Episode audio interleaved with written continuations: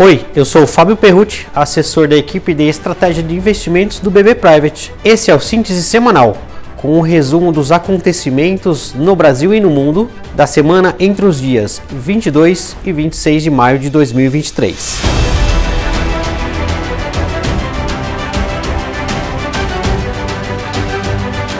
Começando pelo exterior, o índice de preços de consumo medido pelo PCE avançou 4,4% na comparação anual de abril, acelerando em relação ao mês anterior.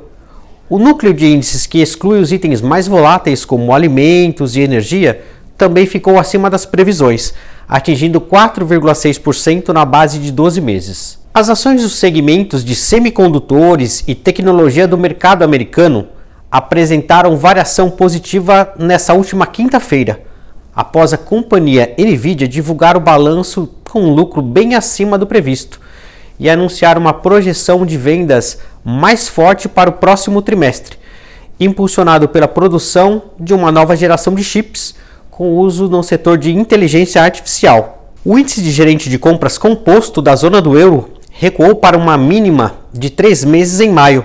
O resultado foi fortemente puxado pelo índice industrial, que registrou o menor nível em três anos, demonstrando contração da atividade do bloco europeu. O núcleo de índices de preços ao consumidor na capital do Japão, considerado um dos principais indicadores das tendências nacionais, subiu 3,2% em maio em relação ao ano anterior.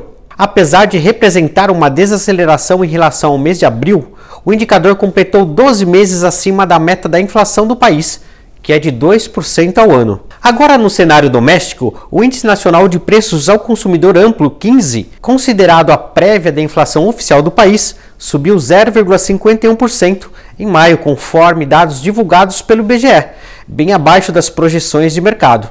O IPCA 15 ainda representou uma desaceleração frente ao mês de abril, quando o índice subiu 0,57%. O índice de confiança do consumidor voltou a registrar alta em maio, atingindo 88,2 pontos, maior nível desde outubro de 2022, informou nesta quinta-feira o Instituto Brasileiro de Economia da FGV. Considerando médias móveis trimestrais, Trata-se do segundo avanço mensal consecutivo do índice. Na noite desta última terça-feira, a Câmara dos Deputados aprovou o texto base do novo arcabouço fiscal, com 372 votos, bem acima do mínimo necessário para aprovação da pauta. Após a apreciação dos destaques, os trabalhos da casa, no dia seguinte, o texto segue agora para análise e votação no Senado. Em resumo, a semana foi marcada por dados que demonstram uma resiliência da inflação americana, onde ainda não há apresentação de solução para a questão do teto da dívida do país. Por aqui,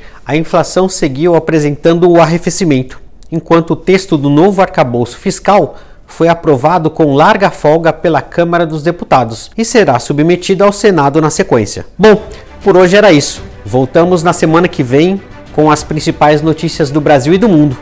Um abraço e até a próxima.